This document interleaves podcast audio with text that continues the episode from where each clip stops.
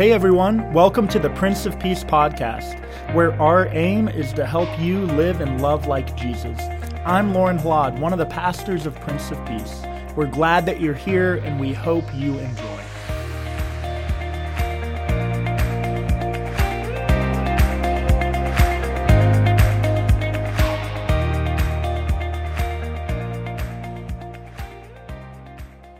I remember it like it was yesterday holding my mom's hand and clutching something else in the other as we were approaching that beautiful maroon Oldsmobile. Do you remember those old Oldsmobiles that were maroon in color? Back when Oldsmobile, their logo looked like a bunch of nautical flags put together. Do you remember that? Anyone have one of those back in the day? No? Chuck, you know what I'm talking. At least one person knows. Oldsmobile loved that maroon color, and my mom had one. And I remember vividly holding her hand and clutching something else in the other as we approached that car. And I got in the back seat and I hopped up into my booster seat. I was only six or seven. And I remember as my mom took off out of the parking lot and went down the main road in the town I grew up in, I remember feeling so much joy because I had done it. I had gotten away with it. In that hand was the most beautiful blue marble you had ever seen, right? I gotten away with it for about two blocks until I noticed my mom's eyes in the rearview mirror. And instead of pulling onto Red Fox Road, our street, at the corner there, she pulled into the Baptist church parking lot. We, we weren't Baptists, but she pulled in there, and I'm thinking, what's happening? And she stopped the car, and and she turned around and she said, Lorne, what is in your hand? I said, Nothing. She said, Where did you get that? I said, The store. She said, Well, we didn't pay for that, did we? No. And she gave me a lesson. She said, Honey, if I can't trust you in little things, how am I going to trust you with big things? Don't lie to me. Do you know what stealing is called? She gave me my first lesson on stealing, right? It's when you take something that doesn't belong to you and you don't pay for it. So we drove all the way back to Jo-Ann Fabrics. I'm still scarred by Jo-Ann Fabrics. When I, when I see them to this day, I do not like them, right? I, I remember picking up this marble on a shelf there. A bag of marbles was ripped open and marbles had spilled out. And I just picked it up off the floor and I was playing with it. I'm just a little kid, right? I didn't really think I was stealing, but, but I learned the lesson. And my mom insisted that we go back into Jo-Ann Fabrics and that I be the one to tell the cashier what I had done, right? And so we walk out of the car, out of that beautiful maroon boat, and we go into Jo-Ann Fabrics. And I remember going up to the counter, and my mom is waiting for me to tell the lady what had happened. I'm only six or seven years old, right?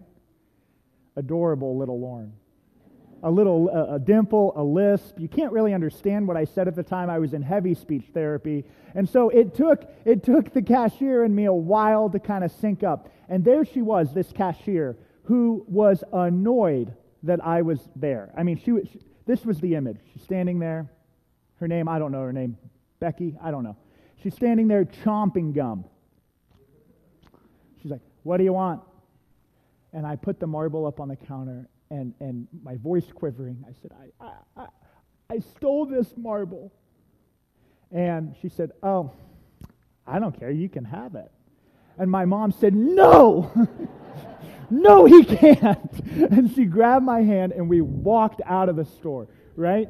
Got back in the car and off we went. Anyone have a story like that from their life? I think Jonathan had a story about Sophie, Margaret. Yeah, anyone anyone steal? Yep. Yep. Yep dishonesty, right? If you're not faithful in very little, how will you be faithful in much? Important life lessons. I mean, it couldn't have been more poetic that I got my first real lesson on a cardinal sin in a Baptist church parking lot, right? Yeah, we had to drive over to Messiah Lutheran for me to receive the grace. No, I'm kidding. I'm kidding. But, but there it was right? This text, this text out of Luke's gospel is a doozy, this parable. It's one of the most confusing parables from Jesus, right? the ending of this we seem to understand. Jesus speaks very clearly. If you're not faithful in a little, you won't be faithful in much. You cannot serve two masters. You'll love one and hate the other. You cannot serve both God and wealth. Ooh, ooh. Should make all of us a little bit uncomfortable, right? But the beginning part of this parable, it's a little confusing. We're told, um, Jesus tells this parable about a manager who had been uh, mismanaging the owner's property, the, the owner's accounts.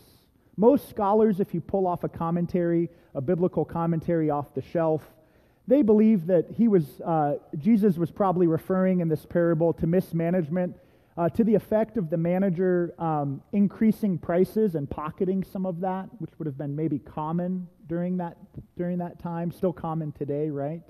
Um, so he's, he's taking money that doesn't belong to him and he's caught for it. And he's brought before the owner of the vineyard and he's told to give an accounting and he's ashamed. He's too weak to dig and too proud to beg, so he devises a plan. He's going to draw all of his owner's debtors to him, and he's going to go over their bill, um, uh, past due accounts. And he thinks, now I'm going to lower their bill. I'm already, I'm already on the outs with the owner, but I can at least draw some favor up with these people because I'm going to need a new job. So he reduces their bill. And to our surprise, the owner likes it. He's not upset by it. He actually commends him. We're even led to believe he maybe can keep his job.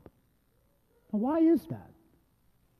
Well, my take on this is that the owner um, won't have any dishonesty when it costs him money. But when dishonesty will actually put money in his pocket, he's totally fine with it. These were enormous sums of money that were owed to him. A hundred jugs of olive oil? I'm led to believe that the owner had kind of, um, he had come to a place of realizing he might not ever collect that debt, right? So the manager does something wise. He actually gets money in the owner's hand that maybe the owner never would have collected. And so, what is that? That we're often not okay with dishonesty when it costs us something, but when we profit from dishonesty, all of a sudden, it's totally fine. Right? All of this is sort of building to that final phrase of Jesus. You can't serve God and wealth, but then it gets really confusing. Jesus seems to, in verse 9, actually commend dishonest wealth and actually commend this generation that can practice that. And, and he says, if children of the light could do the same. We scratch our heads because it doesn't sound a whole lot like, like Jesus, the Jesus we're used to, right? It's a confusing parable, and it's hard to answer all of it. I'm lent to believe that, that Jesus was using some extreme sarcasm in the beginning, the dishonest manager says that he'll reduce these debts so that he may be welcomed into people's homes. And the Greek word here in the text is oikos, the Greek word for household, real residences. But when Jesus refers to this later for the children of light, he says eternal homes. Make sure that you are invited into the eternal homes. Maybe Jesus is being sarcastic here drawing us all to this conclusion that dishonest wealth will not grant you into eternity. It's confusing. But the message for me that has really been swirling around this week has to do with those final few sentences where Jesus is very clear that we cannot serve two purposes. We cannot serve two masters, wealth and God. And it got me thinking this week what is the force that is driving my life? What is the ultimate thing that my life has grown to serve? Is it wealth? Is it security, a sense of comfort and peace? Or is it pleasure, enjoyment, working towards pleasure. You see, I think there's always something that is driving our decision making. And I think we need to reflect on what it is that we actually are serving practically. We can get clues for that thing we're serving if we look at how we make decisions, how we spend our time, what consumes our mental energy, and at the end of the day, what actually tips the scale one way or the other. All of these things give us clues as to what is actually guiding our life. And some of us are serving the, the, the, sense of security, right? We have many seniors in our community that, that, that need a sense of security financially, that need to be well cared for. But we also live in a culture that is obsessed with the pursuit of pleasure, don't we? It's almost as if pleasure is the guiding force for all of America. It's why we have multi billion dollar sports industries and, and stadiums that cost millions and millions and millions of dollars. It's the reason we don't just have 60 inch TVs, we have 95 inch TVs. It's, it's the reason that we have strip mall after strip mall after strip mall of retail stores all selling us something. And this is actually a very um, Freudian, Sigmund Freud, it's a very Freudian concept. Freud argued that the ultimate pursuit of man was pleasure, that pleasure would determine the choices of people again and again and again out of our primal instincts. And I think if we're not careful about it, pleasure does become the ultimate pursuit of our life. We work really, really hard so that we can what? Have fun. Enjoy life. The pursuit of the quote unquote good life. Now, I enjoy a good time as much as anyone, but pleasure always breaks down in the pursuit of it. It always leaves us wanting more, it always leaves us empty at the end of the day because we need bigger and better. Vacations have an expiration date, and then we go back into the rat race hoping to work towards another week of fun, or enjoyment. Have you ever heard of Viktor Frankl? Anyone ever heard of Viktor Frankl? He was another psychotherapist, psychoanalyst who came right on the heels of Freud. He wasn't quite a contemporary of him. And his story is fascinating. Viktor Frankl was Austrian, and his entire family was caught up in the Holocaust in Nazi Germany. Frankl entered the concentration camps with his entire family, and he's the only one that survived that experience. And he went on to write this seminal work, Man's Search for Meaning. And Frankl argued against what Freud had proposed that pleasure was the ultimate aim of the human life. It will determine um, decisions that people make, the pursuit of pleasure. And, and Frankl argued that we resort to pleasure as our default if we don't have true meaning that is guiding our life. That the actual pursuit of an abundant life is wrapped up in finding meaning. And I want to read just a quote from this foreword. Frankl said, He who has a why to live, he who has a why to live for can bear almost any how. He describes poignantly those prisoners who gave up on life, who had lost all hope for a future, and were inevitably the first to die. They died less from the lack of food or medicine than from the lack of hope, lack of something to live for. By contrast, Frankl kept himself alive and kept hope alive by summoning up thoughts of his wife and the prospect of seeing her again and by dreaming at one point of lecturing after the war about the psychological lessons to be learned from the Auschwitz experience. Clearly, many prisoners who desperately wanted to live did die, some from disease, some in the crematoria. But Frankl's concern is less with the question of why most died than with the question of why anyone at all survived. Terrible as it was, his experience in Auschwitz reinforced what was already one of his key ideas. life is not primarily a quest for pleasure, as Freud believed, or a quest for power, as Alfred Adler taught, but a quest for meaning. The greatest task for any person is to find meaning in his or her life. And Frankl saw three possible sources for meaning in work, doing something significant, in love, caring for another person, and encouraged during the difficult times. I think that this is what Jesus was also trying to point his disciples to.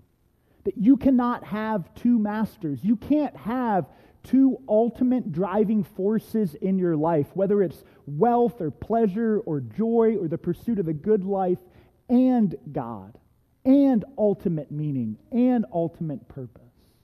And Jesus was trying to push his disciples to pursue mission and meaning, which would be costly, yes, but would also give an abundance of joy that couldn't be experienced in any other way.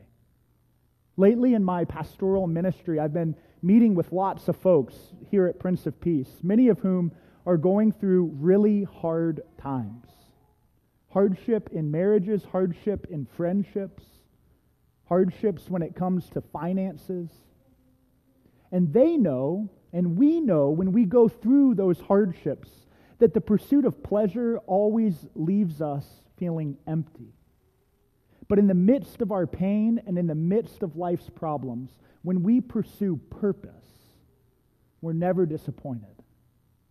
Purpose, meaning, life, the pursuit of loving with a gospel love will never leave us empty. And so this week, I invite you to join me in wrestling with this. What is the meaning that is guiding my life? Is there a greater purpose that's getting me out of bed? What is drawing me to live and love like Jesus? And how do I do that here, right where I'm planted?